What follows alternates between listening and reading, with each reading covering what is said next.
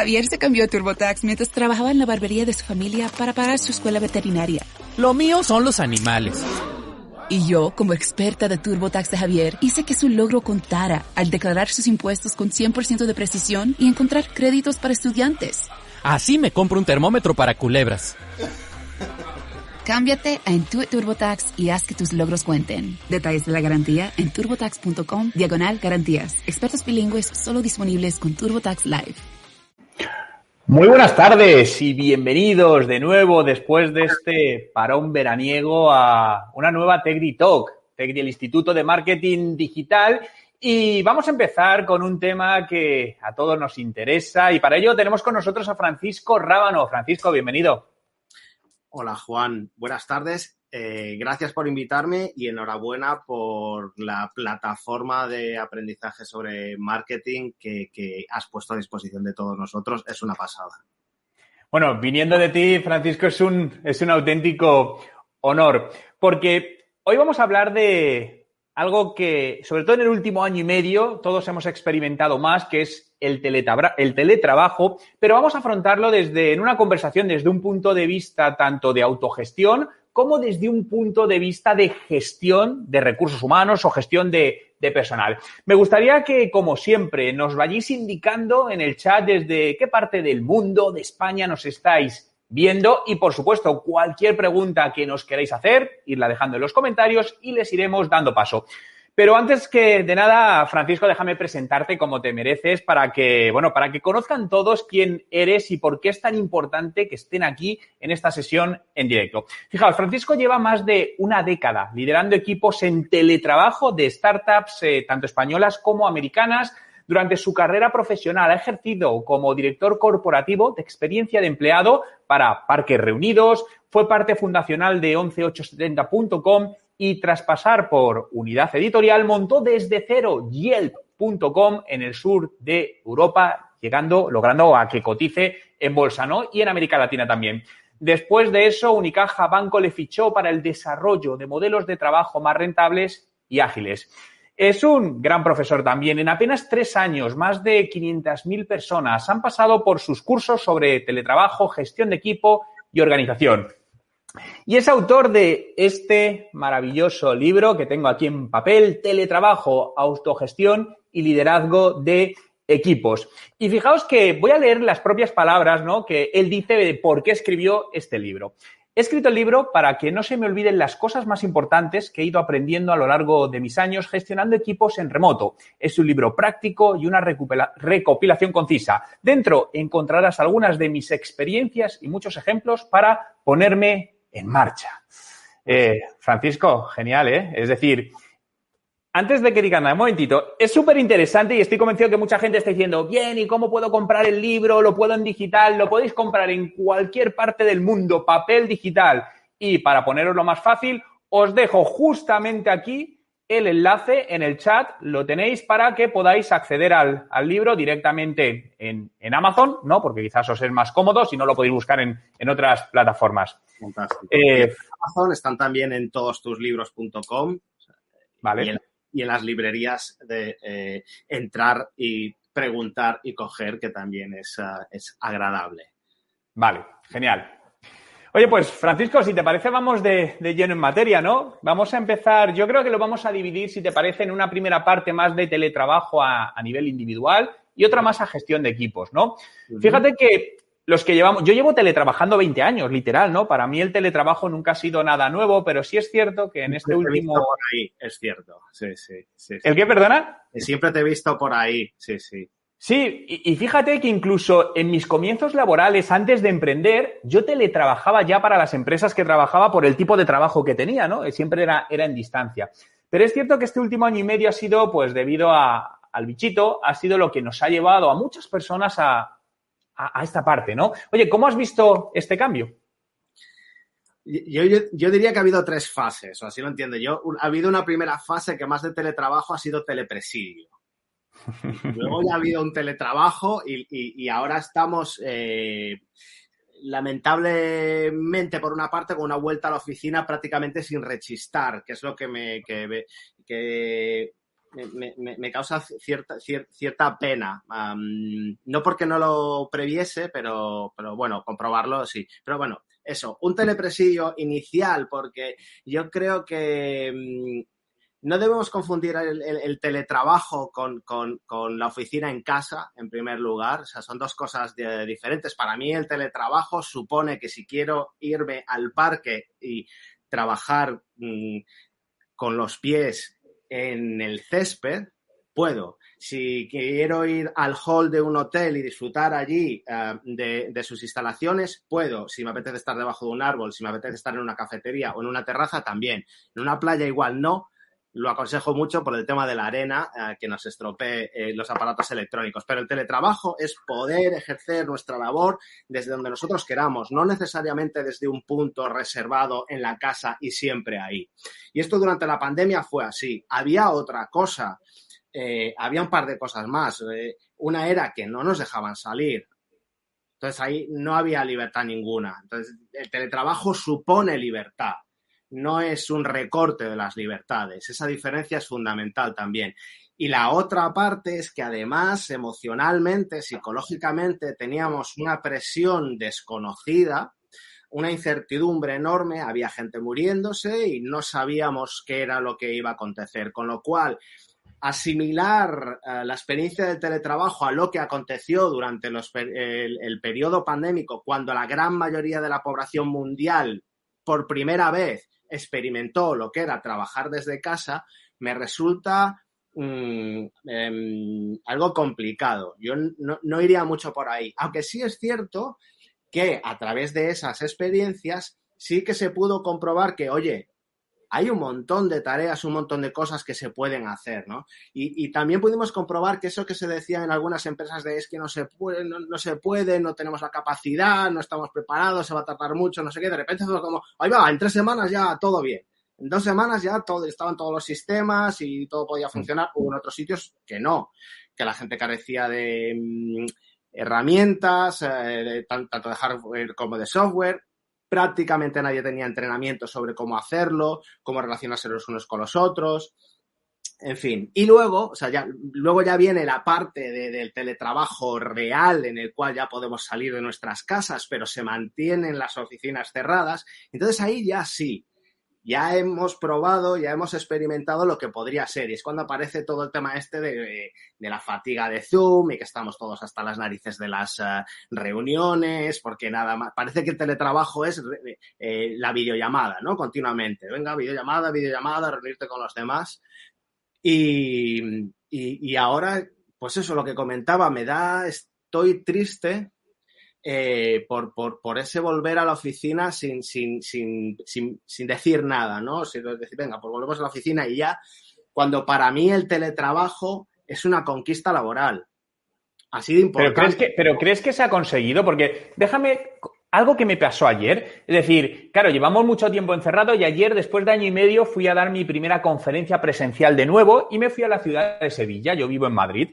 Desde donde yo vivo hasta la estación de tren, que básicamente si no hay tráfico son 20 minutos, si hay un tráfico habitual son 30-35. Salí con hora y media, un poquito más de hora y media de tiempo, digo, malo se dará el tráfico, un atasco, casi pierdo el tren. Mm. Y dije, ostras, claro, ¿estamos volviendo otra vez? ¿Hemos aprendido algo o volvemos a lo que estábamos?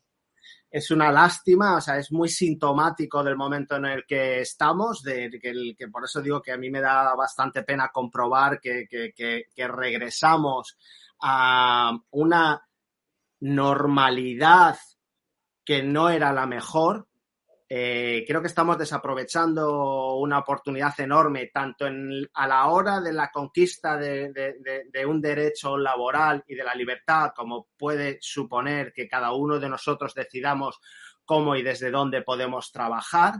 Em, y, es una pérdida en la oportunidad de, vivir en entornos más saludables, eh, con, menos tráfico, que en algunas de las ciudades con, más, grande, pues, pues experimentamos. ¿no? Me pasó una cosa similar el otro día ah, cuando yo no vivo en Madrid eh, y cuando llegué a Madrid me encontré en medio de un atasco mm, enorme y dije, no me puedo creer que ya estamos otra vez aquí. O sea, al final no ha servido de nada hay, algo, yo creo que aquí hay dos psicologías.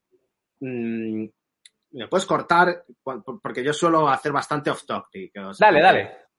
Y, yo creo que aquí hay dos psicologías eh, y, le pasa lo mismo, le pasa a las empresas y le pasa, por ejemplo, a, las ciudades em, eh, como empresas, que es que se vieron con el tema del teletrabajo como una alteración obligada, como una imposición. No quisieron hacer esto, ¿no?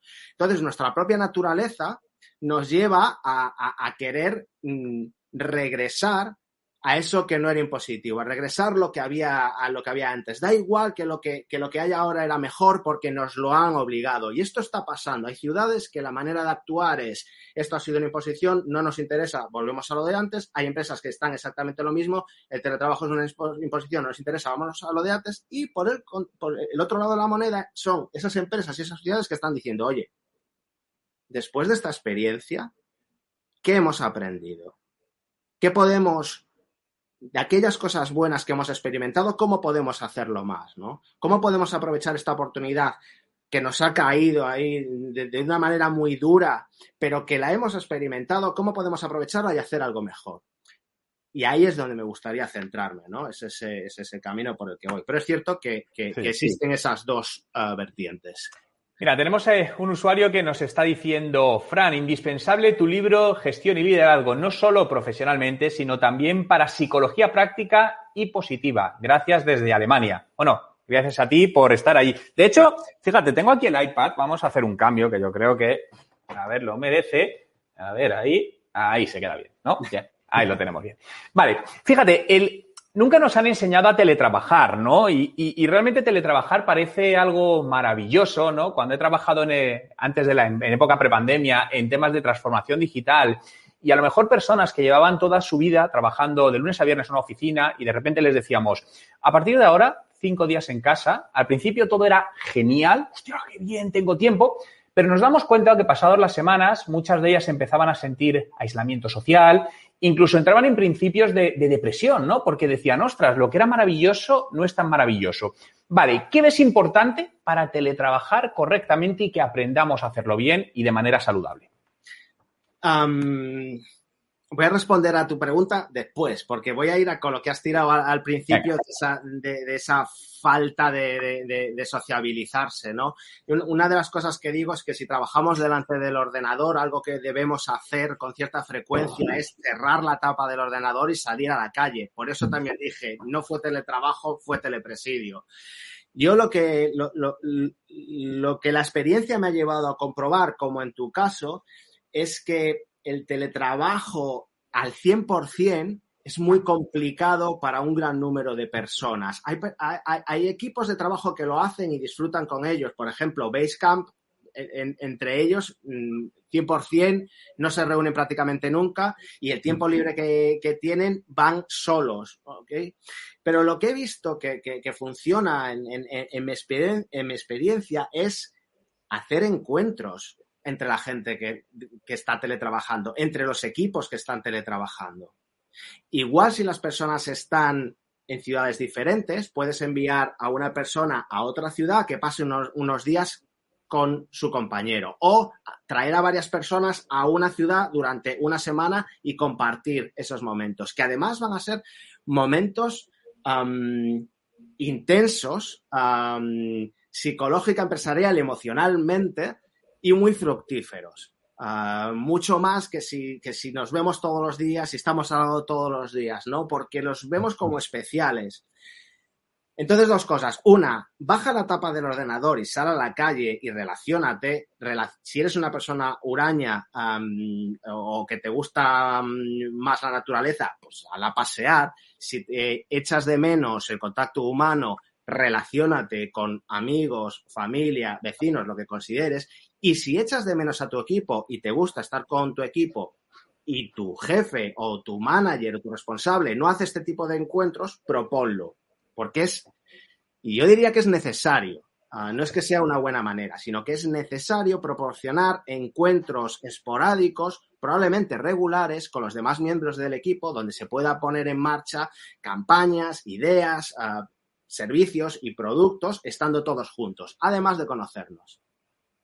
Sí, es algo importante, pero ¿somos más eficientes teletrabajando? Porque al final la eficiencia creo que es algo importante. Muchas personas, y le hemos oído decir, que trabajan más cuando teletrabajan, pues porque al final, pues en nuestras casas o no tenemos un espacio dedicado, o a lo mejor no tienes nada que hacer y te está entrando de nivel, bueno, pues me pongo a hacer esto. Eh, ¿Realmente somos más eficientes? A la gallega. Pues depende. realmente. Eh, no hay una respuesta, aunque voy a apostar por el sí. Y voy a apostar por el sí por algo que has dicho antes, que son los atascos. En las ciudades grandes, donde para mm. desplazarnos hacia y desde nuestros trabajos estamos ocupando nuestro propio tiempo libre, escaso, mínimo que tenemos, si eso nos lo quitamos de, encima, ya estamos eficientando. Porque entiendo que la eficiencia no le corresponde solamente a nuestra parte empresarial o laboral. O sea, debemos eficientar nuestra vida. Sí. Somos un todo. Entonces, ¿somos más eficientes? Depende y sí, en ese aspecto. luego hablabas, por, ejemplo, de trabajar en casa, el espacio y, otra cosa que me parece que eficienta, al menos en los que somos algo más eh, introvertidos, es nuestra capacidad de concentración. Yo, soy mucho más eficiente si estoy en mi espacio que si estoy compartiendo y alguien viene y me toca en el hombro para ir a tomarme un café, ¿no? Y, subo de tomar el café y me pongo ahí a concentrarme y alguien viene y me toca en el otro hombro para decirme échame un cable con no sé qué, ¿no? Entonces esto, pues probablemente también se puede decir, sí, efectivamente, esto es más eficiente. Ahora, me he encontrado con personas a las cuales esa carencia social de la que tú decías, esos momentos de la máquina del agua, ese momento ir al café, ese momento compartir en reuniones físicas presenciales, ha hecho que su productividad o su eficiencia baje.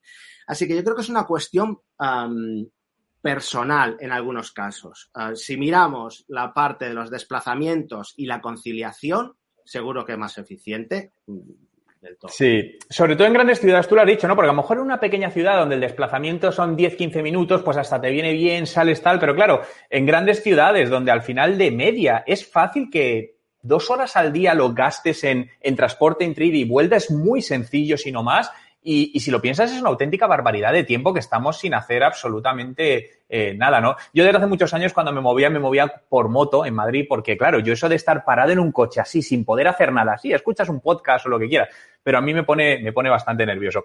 Fíjate, Blanca Silva comenta, eh, si eres ama de casa con hijos, por ejemplo, en pandemia, más tu teletrabajo se complica, yo trabajo más de home office que en oficina sí, es cierto. lo has quitado ya.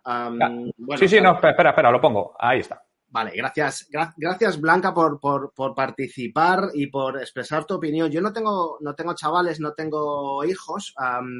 he, estado escuchando lo que comentáis las personas de que em, durante la pandemia fue muy complicado porque evidentemente eh, no había quien se ocupara de vuestros hijos nada más que vosotros. Yo he tenido experiencias con algunos, eh, con algunos compañeros o alguna gente que ha trabajado conmigo que, que han tenido a sus hijos en casa porque eran muy pequeños y tenían una persona que les cuidaba, que se los cuidaba mientras ellos trabajaban porque no tenían edad de ir al colegio. Quien tiene edad de ir al colegio está en el colegio, con lo cual esa parte pues ya la tienes eh, solventada, no tienes que, atender. Así que comprendo mucho el sufrimiento que habéis pasado, las complicaciones que ha sido para trabajar con chavales en, casa. Y os admiro que hayáis sido capaces de, llevarlo, de llevarlo adelante.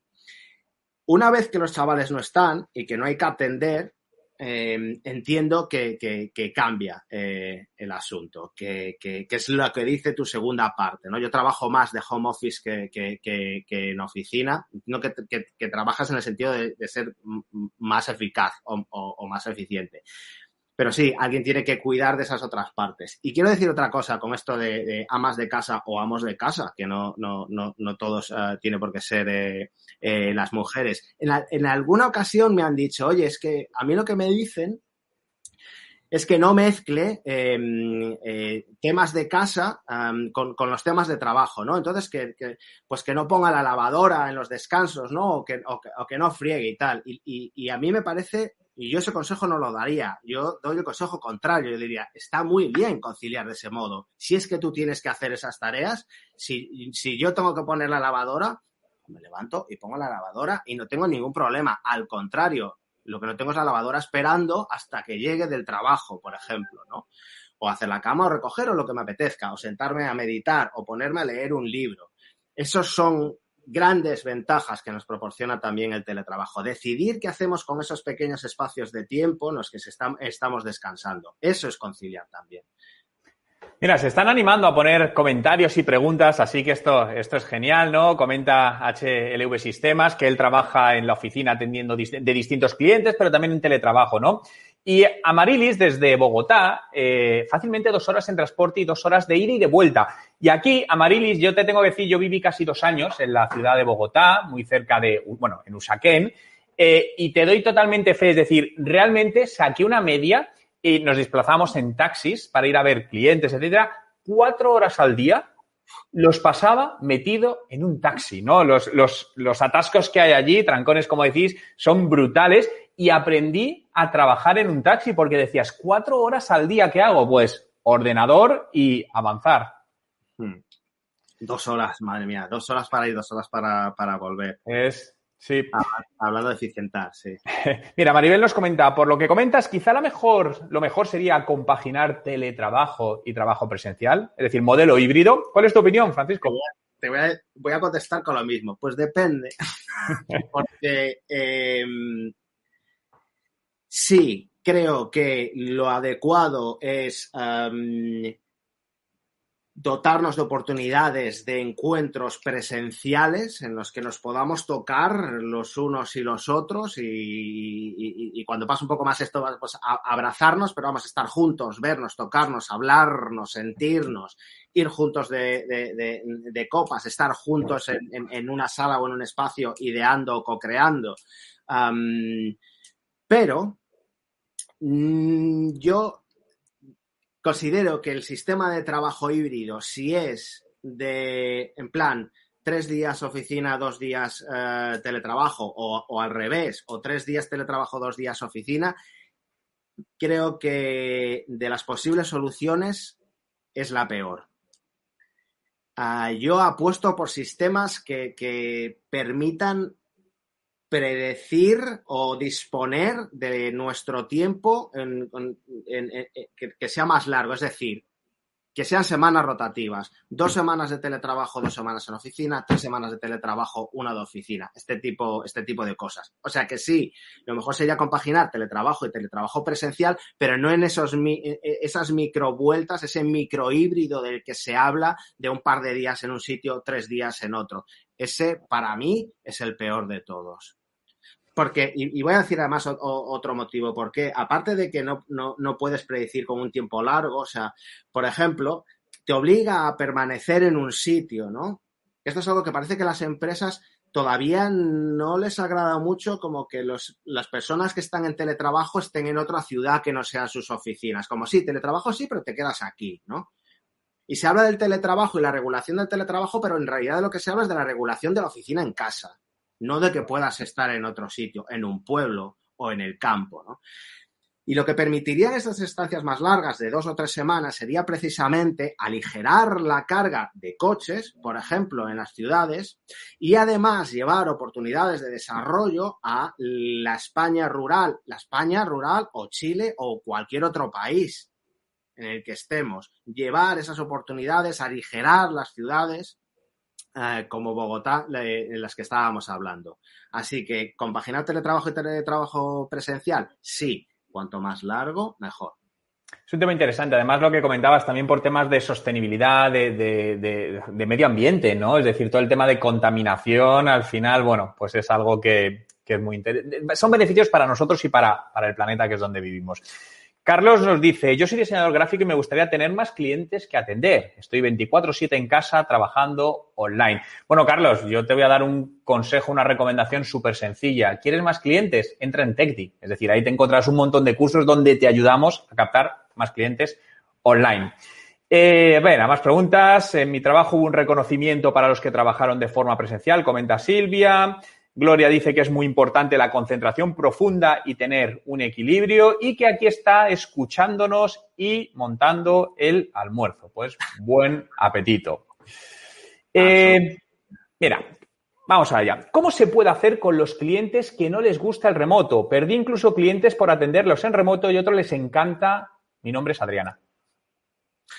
Adriana, a ver, a ver si te entiendo. Eh, lo que quieres decir es que ha habido personas que cuando has tenido que reunirte con ellas te han dicho quiero tener una comida contigo, ¿no? O, o quiero tener eh, una presencia contigo. Yo eh, cambiar la mentalidad de alguien es muy complicado porque es prácticamente imposible. Eh, yo lo que creo en ese caso es que igual tienes que siempre intentarlo, pero luego definir tu target. Mm, no, no te puedo dar un consejo sobre cómo hacerlo, ¿no? O sea, cómo, cómo, cómo puedo hacer con los clientes que no les guste el, cómo se puede hacer con los clientes que no les guste el remoto les preguntaría alguna cuestión específica. Les diría exactamente esta cuestión. Oye, me gustas como cliente, me interesa trabajar contigo. Creo que podemos uh, hacer algo interesante juntos. Me comentas que el remoto no es la manera en la que te gusta trabajar. ¿Hay algo específico del remoto que, no te guste? ¿Qué es lo que, puedo, qué es lo que podría cambiar?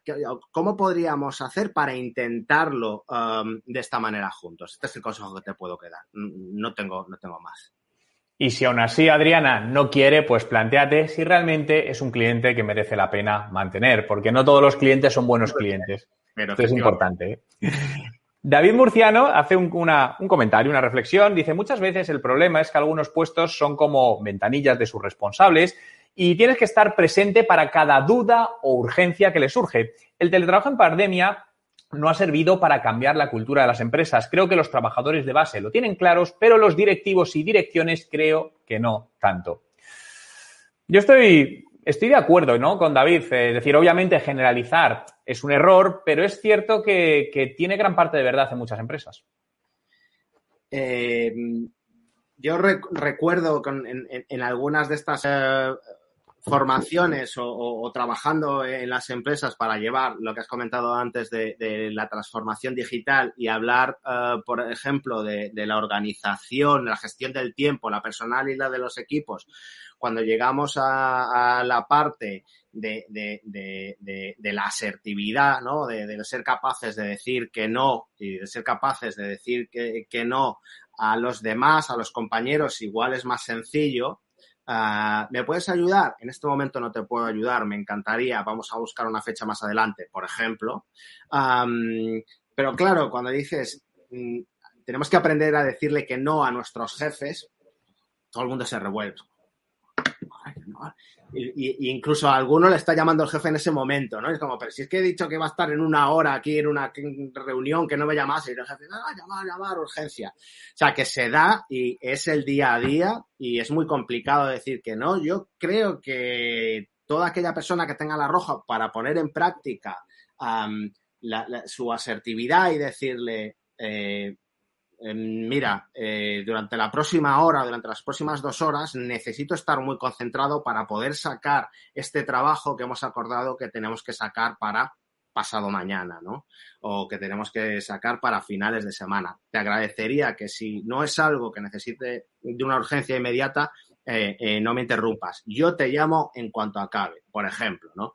O si estamos haciendo, a veces lo que ocurre también es que tenemos una buena pila de trabajo tenemos organizadas nuestras prioridades y, los jefes o las jefas nos cargan con más, ¿no? Y ahora esto, y ahora esto. Entonces, la manera de decirles que no es decirle, comprendo que esto que me estás poniendo, por ejemplo, comprendo que esto que me estás poniendo aquí encima es realmente importante, lo que necesito es que me ayudes a quitar alguna de las otras cosas que tengo en cola que también son importantes y necesitaba, porque en este momento necesitamos recuadrar las prioridades. Así que vamos a meter esto que me dices y vamos a quitar algo de lo de atrás. ¿Qué podría ser?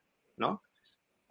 yo creo que, que, para enseñarle a los jefes, a los directivos y demás ah, que no estamos para resolverles todas sus cuestiones de manera urgente, lo que necesitamos es hablar desde el respeto, la seguridad a nosotros mismos y la explicación.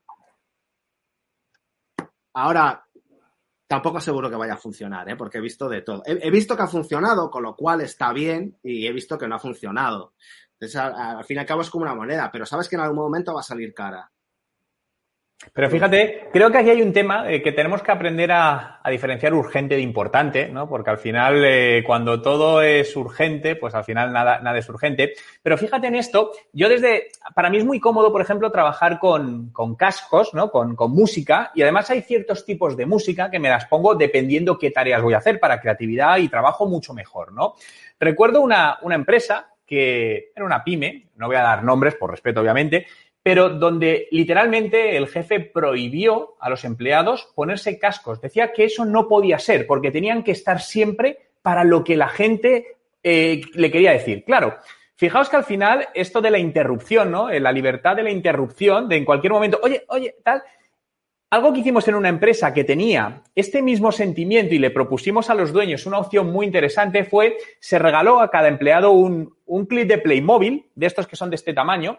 Entonces, se dijo que cuando eh, tenía el bracito para arriba, no le podían molestar a esa persona. Es decir, oye, yo tengo este clip, lo tengo en mi escritorio. Cuando tenga el brazo así, significa que no me molestes, estoy haciendo algo que no me interrumpas, vuelve luego. Cuando estoy disponible, lo bajo. Y me pareció genial, ¿no? Y al final, incluso os digo que funcionó muy bien porque se evitaba la interrupción en todo momento. Eh, me, parece inteligentísimo y además eh, este, estéticamente genial. Porque en, algún sitio lo, he visto o lo hemos tratado de llevar a cabo en, cuando están equipos en, conjunto en el mismo espacio con, pinzas de la ropa, ¿no? Y, no quedaba muy bien. Pero esto me ha parecido una genialidad. O sea, te, lo copio para la próxima. Además, puedes personalizar porque sabes que hay muchos muñequitos distintos y cada uno le puede dar su rollo y tal y cual. Le pone un vestidito, otro le ponía un gorro que le hacía, los personalizaban. Era muy chulo, ¿eh? Me acuerdo en Halloween les ponían caretas. Bueno, es, da, un punto de creatividad guay. El chico este, bueno, habías hablado tú de, la lo de la urgencia lo importante, ¿no? hay una cosa que el trabajar en la urgencia, o sea, para mí la urgencia significa precariedad. Urgencia es precariedad.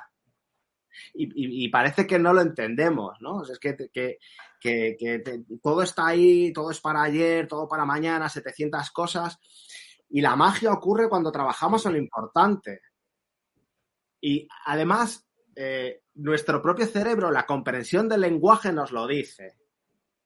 Pues es que, es que si hiciéramos esto es que mejoraríamos. Es que, es que, es que esto, eh, eh, esto es lo que tenemos que hacer para ir preveyendo qué es lo que puede acontecer en el futuro, ¿no? Anticiparnos a lo que va a venir en lugar de estar reaccionando a aquello que ocurre de manera inmediata. Si nos tomamos un tiempo, que no tenemos normalmente, pero si nos tomamos ese tiempo, si hacemos ese tiempo para decir, oye, ¿qué es lo que puede pasar? ¿Qué es lo que puede acontecer? Vamos a trabajar aquí para que cuando lleguen esas cosas estemos preparados y no estemos todo el rato a la reacción. Pero bueno, en fin, que es, este tema es, eh, es, complicado. Yo creo que se puede. Hay, hay, hay formas de hacerlo. Em, con mayor o menor éxito, a mí la experiencia me ha llevado a comprobar que se puede conseguir incluso en aquellos sitios donde solo se ha trabajado en urgencia. Y es cuando estableces métodos de gestión por prioridades o por tareas y con cadencias de revisión frecuentes y, establecidas.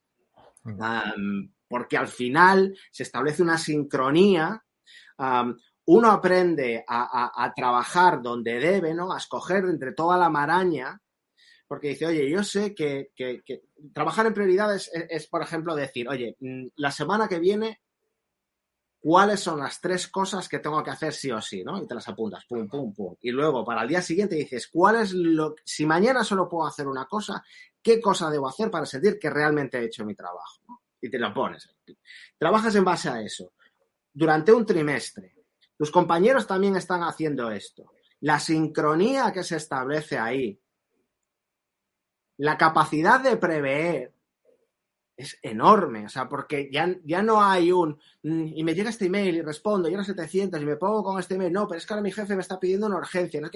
Claro que esto tiene que venir desde arriba, alguien tiene que decir, señores, señoras, vamos a trabajar de esta manera, vamos a tratar de, de, de utilizar nuestro tiempo de manera más sensata, de colocar nuestra atención en aquellos asuntos que realmente merecen la pena, porque asuntos hay infinitos, tareas hay infinitas. Si todo es urgente, nada nos sirve. En fin, que sí que hay posibilidades. Y sin mencionar o mencionándolo, la parte de salud, que esto genera un estrés que es malísimo y todos lo sabemos, esa sensación que se te agarra el estómago y que vives con ello y que no te deja, es decir, eso, eso es horrible, ¿no? Claro. Hablemos, Francisco, de, de micromanagement, ¿no? ¿no? No sé si esta palabra tiene traducción al español, porque mucho me suena muy raro, pero básicamente es como la, la gestión obsesiva, no sé cómo decirlo, como la persona, ese jefe que está siempre encima de todo. ¿Crees que muchos no quieren el, el, teletrabajo por esto? Porque no pueden estar observando exactamente lo que hacen sus compañeros, los empleados y piensan que por eso no trabajan. Qué buena relación has hecho. Y no lo había pensado exactamente así hasta este momento que me, que, que me, que me lo has puesto delante, ¿no? Relacionar el micromanagement con el no al, al, teletrabajo. Hay una cosa fundamental sin la cual el teletrabajo no puede asistir y es la confianza. Sin confianza no existe. Con la confianza, o sea, lo que ocurre, vamos a hablarlo desde, si, si se trabaja desde la desconfianza, ¿no? Que sería este, este manager que, que, que, que, practica el micromanagement de estar ahí de manera obsesiva controlando, ¿no? O sea, lo que ocurre con la desconfianza es que, que se cometen más errores porque desconfía. Se cometen más errores, con lo cual desconfío más, con lo cual se cometen más errores, con lo cual entramos ahí en, un círculo horrible. Y entonces dices, para, para, para que no haya esa, esos errores, para, para eh, evitar o solventar esa desconfianza, vamos a, colocar métodos de vigilancia y control.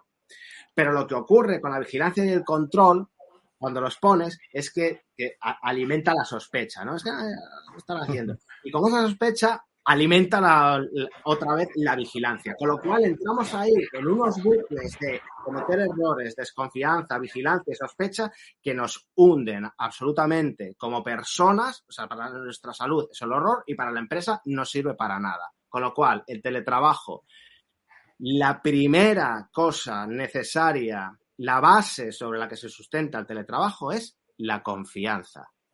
Confianza en los demás, confianza en uno mismo, confianza en que los demás van a hacer aquello con lo que se han comprometido y los demás confianza en nosotros de que vamos a cumplir con nuestra palabra y con las expectativas que han puesto que han puesto nosotros. ¿Esto a qué venía? Vale, venía, ya me acuerdo. Venía el tema del micromanagement y cómo están esos, esos jefes obsesivos ahí eh, del control. Y, esta manera de gestión es un horror porque se fija en cosas nimias, muy pequeñitas, y deja de lado los asuntos importantes, ¿no? O sea, es, es, sería ese jefe o esa responsable que se fija en los colores con los que redactas algo, la manera en, la que expresas, las herramientas que, utilizas, en lugar de aclararte cuáles son los asuntos verdaderamente importantes que debes sacar para que la empresa funcione, ¿no? O en lugar de ayudarte a reducir todas esas tareas urgentes y decirte, mira, primero, o sea, las prioridades son esta, esta y esta otra.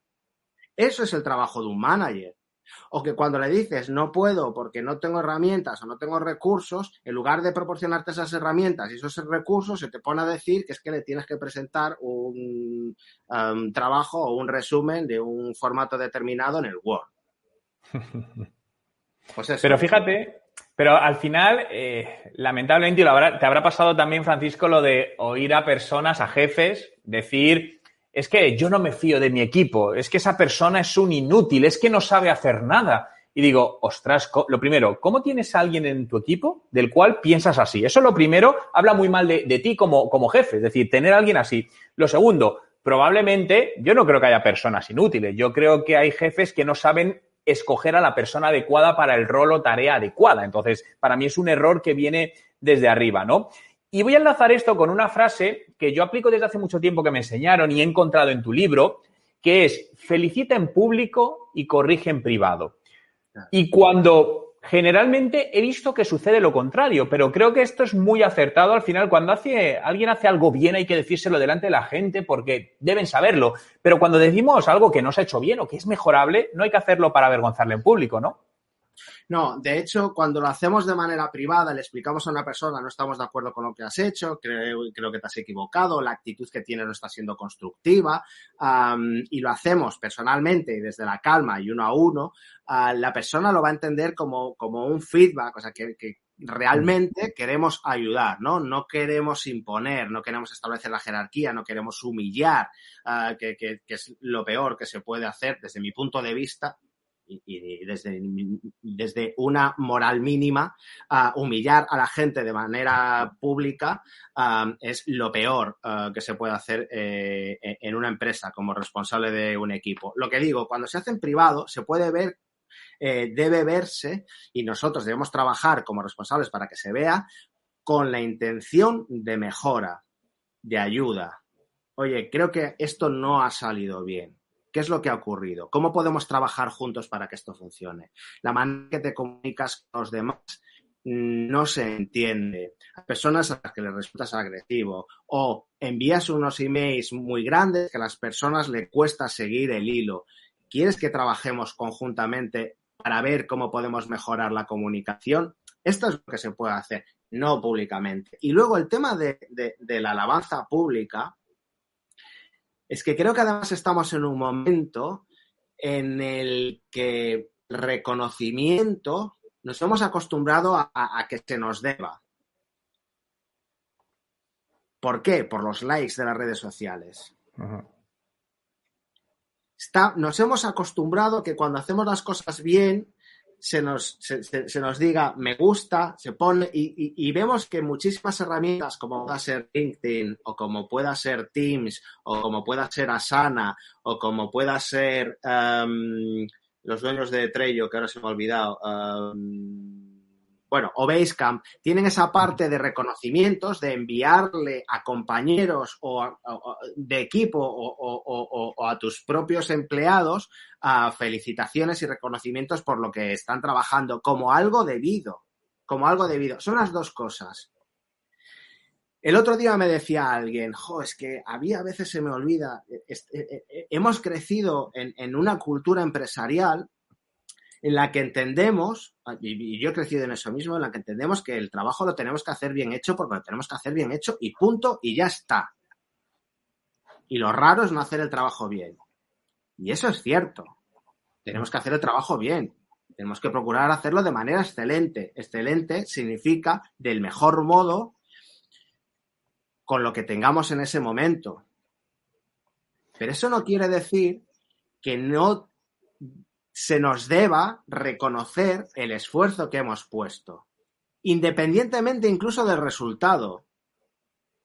A veces hemos puesto muchísimo esfuerzo y muchísimo empeño y no hemos conseguido esas ventas que queríamos o esos clientes detrás de los que íbamos, pero eso no quiere decir que hayamos hecho un mal trabajo y que no podamos reconocerlo. Totalmente, pero a veces son cosas que pasan y fíjate que aquí Silvia hace una pregunta y me parece muy interesante y seguro que a mucha gente le interesará porque me asombro de mi vehemencia a veces, como súper agitado. Adelante, dime. Dice Silvia, ¿y qué hacemos como empleados cuando nos llaman la atención en público?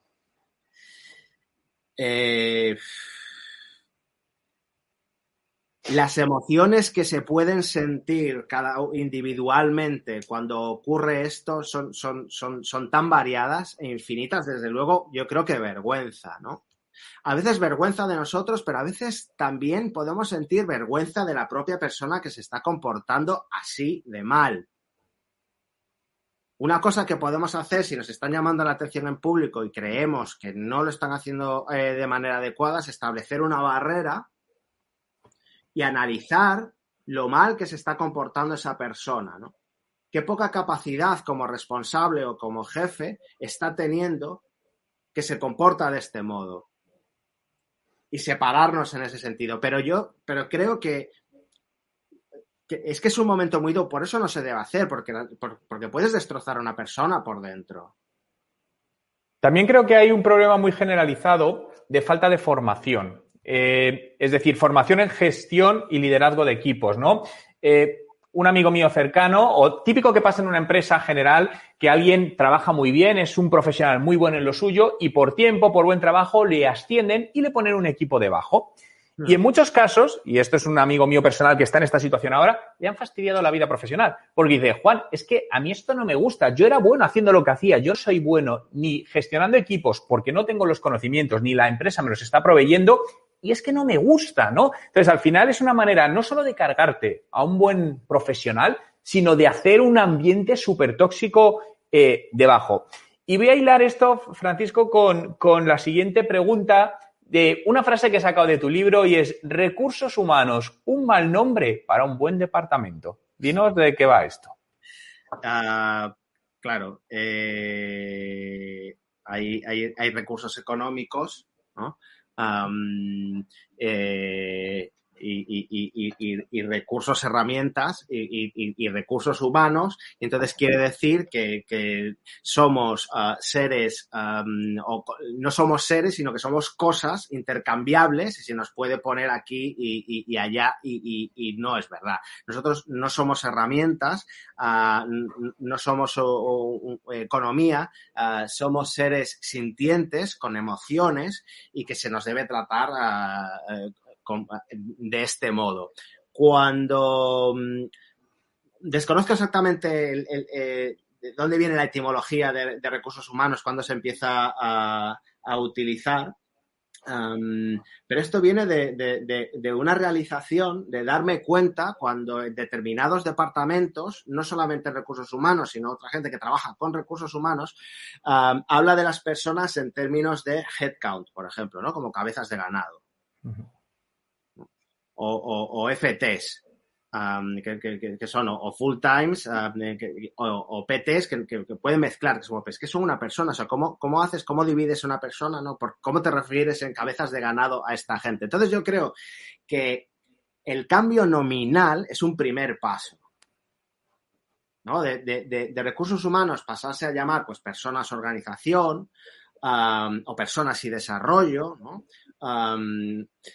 Es, el, es un primer paso, pero lo que no que debemos caer es en el error que, que, alguna vez he experimentado y, que he vivido, que es que creyendo que con el cambio nominal todo lo demás viene rodado, ¿no?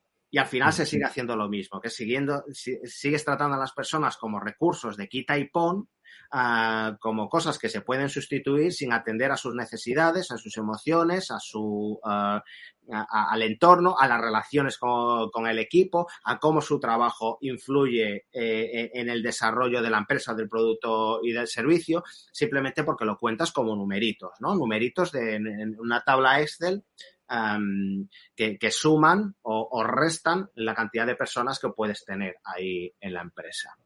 Mira, Pablo nos hace, Pablo Viñero nos hace un comentario que me parece muy interesante respecto a lo que hablábamos antes. Tendemos a creer que los ascensos son premios a los que todos los trabajadores aspiran y no es así. Hay personas que valoran más una compensación de beneficios, más tiempo, posibilidad de teletrabajar que un mayor cargo o la gestión de un equipo.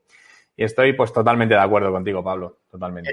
Esto es muy sabio, Pablo. Uh, indica que entiendes um, la psicología de las personas y que, como ha, ha eh, dicho antes eh, Juan, eh, por, por, por, esta tradición que entiende que cuando alguien lo hace muy bien se le premia, como tú dices, con ese ascenso para entrenar a, a, eh, eh, oversee, ¿cómo se dice? Gestionar un equipo, eh, puedes hasta cargarte tu empresa, ¿no? Ya no digamos que o te cargas la empresa, al trabajador, a la gente que trabaja con él, es, como, es que no quiero esto, es que realmente por eso creo que es interesante cuando nos, desde el punto de vista de, personas y organización, cuando nos ponemos con, nuestros compañeros a decir, oye, en tu, en tu carrera profesional, en tu desarrollo, ¿a ti qué es lo que te gustaría? ¿Dónde quieres llegar? ¿Cuáles, ¿Cuáles son los pasos? Y, ver cómo nosotros, si somos la empresa, ver cómo podemos ayudarle a conseguir esos objetivos. Porque nos sorprenderemos y mucha gente nos dirá, pues mira, yo quiero seguir haciendo lo que hago, ¿no? Quiero seguir pues, pues si, si, si eh, eh, pico código con el código o, o, cualquier otras cosas, yo quiero seguir haciendo lo que hago, probablemente con algo más de responsabilidad en cuanto a la autonomía, a la toma de decisiones, a la disponibilidad de recursos y que eso sí que vaya aparejado con un aumento uh, salarial, pues por seniority y, y, y por resultados pero no quiero gestionar un equipo porque no estoy capacitado. Y otras personas dirán, a mí me gusta mucho la psicología, me gusta mucho la relación, la relación con las demás personas, me estoy entrenando y aprendiendo, leyendo un montón para gestionar a la gente y sí que me gustaría que me pusierais un mentor o una mentora que me ayudara a ir aprendiendo para que en el futuro pongáis un equipo um, bajo mi responsabilidad o un proyecto bajo mi responsabilidad. La formación está claro que es un punto clave y de hecho nosotros desde TechDi nos, dedicamos a la formación porque creemos que la formación es, eh, de hecho, una de las cosas que, que defendemos eh, o que apostamos, y yo personalmente, ¿no? que es lo que llevo haciendo muchísimos años, es convertir la formación en un hábito diario, no en algo de me hago un curso de un mes, de tres meses o de tres años, sino no, todos los días reservo un espacio para formarme, igual que lo reservo para ir al baño o para comer. ¿no? Es, para mí es una necesidad básica eh, profesional. Francisco, vamos a con las últimas preguntas, ¿no? Que quiero mm, temas muy concretos y vamos a ir cerrando este, este bloque con danos tres recomendaciones que nos darías a todos para poder teletrabajar mejor.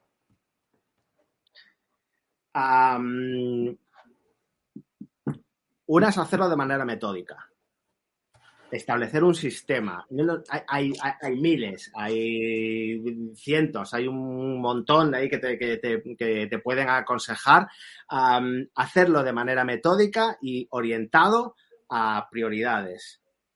Esto es el primer consejo. Eh, eh, el otro es que no concibas el teletrabajo como la oficina en casa, que salgas de casa en alguna ocasión, que te lleves el ordenador uh, portátil si es posible y si, y, si, no, igual te llevas una libreta o lo que sea, pero que salgas de casa en teletrabajo y experimentes lo que supone trabajar en el parque, trabajar en una cafetería o en un espacio abierto como pueda ser, eh, como pueda ser el campo.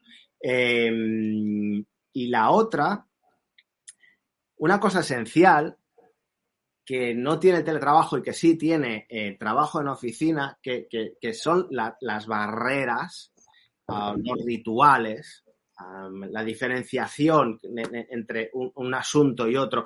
Cuando vamos a la oficina, tenemos ese momento, nos, levantamos, nos duchamos, preparamos el café, cogemos el coche o la bicicleta o andamos hasta nuestra oficina y nos ponemos a trabajar.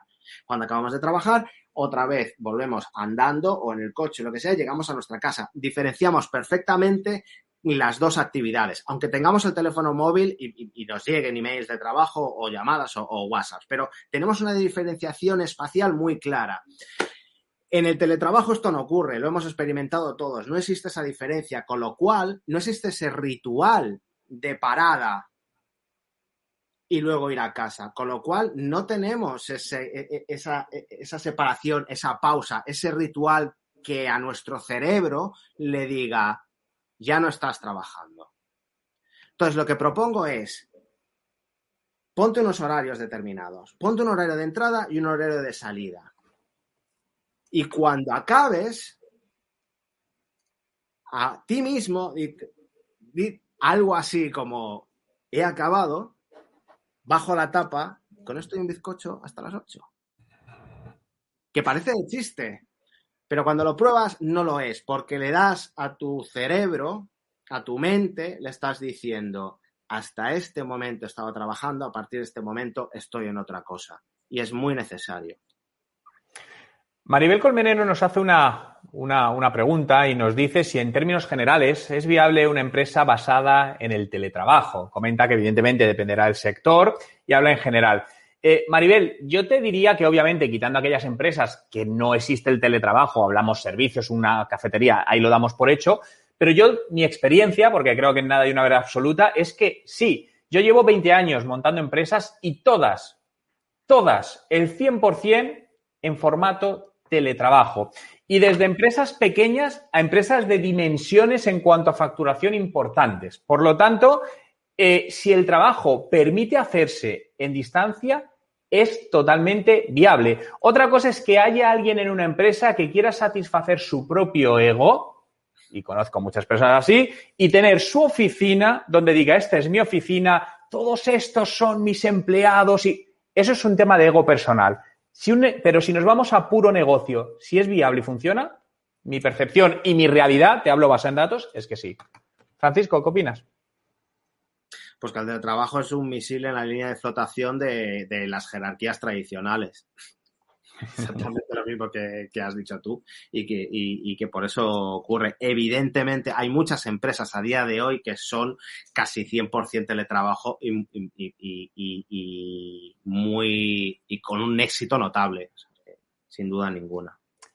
Francisco, quiero sacarte el último conocimiento que has adquirido. Es decir, ¿qué es lo último que has aprendido de lo que sea que te ha sido útil y que te gustaría compartir porque crees que nos puede ayudar a otros?